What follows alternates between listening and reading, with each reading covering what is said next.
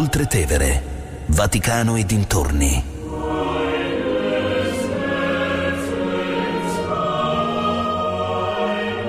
Di Katia Caramelli.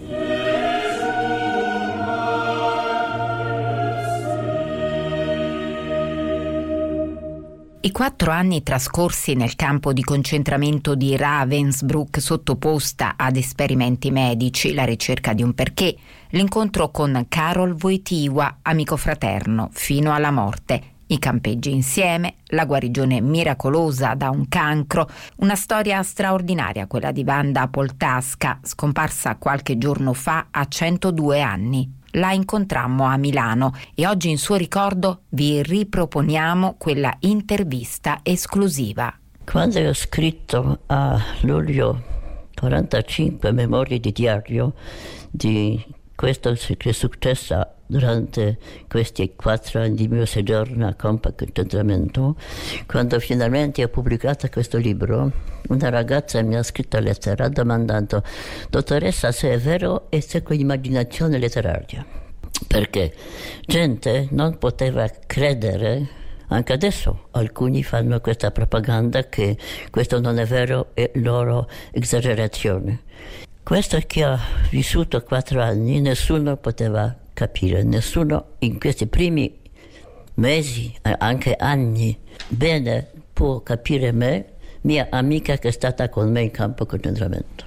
Era parlando con gente, io vedevo che questi che non può immaginare che cosa è stato questo posto, non poteva prendere contatto. Invece sacerdote Carlo Wojtyła che presa molto sensibile, intelligente, lui si comportava così che pensava ah quest'uomo è capace di capire. Lui si era convinto che le persone come lei avevano sofferto al posto suo. Sì, sì, ha scritto così.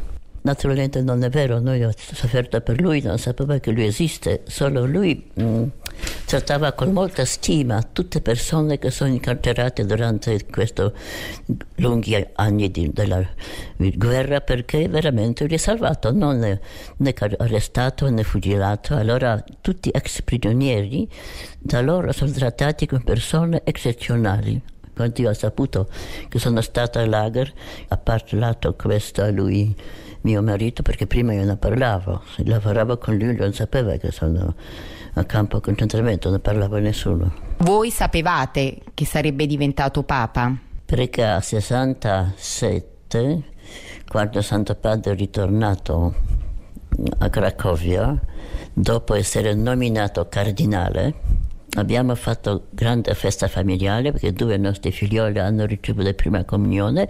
Abbiamo fatto colazione insieme, tutti con Santo Padre. E mia madre ha detto: Lei, lei eminenza sarà il Papa, ma io non potevo vedere perché veramente è morta prima.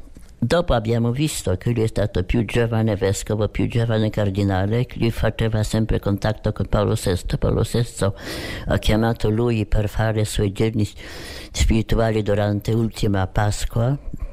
Allora, vedendo questa cosiddetta carriera ecclesiale, si poteva dire, in realtà avevo paura che questo sarà vero.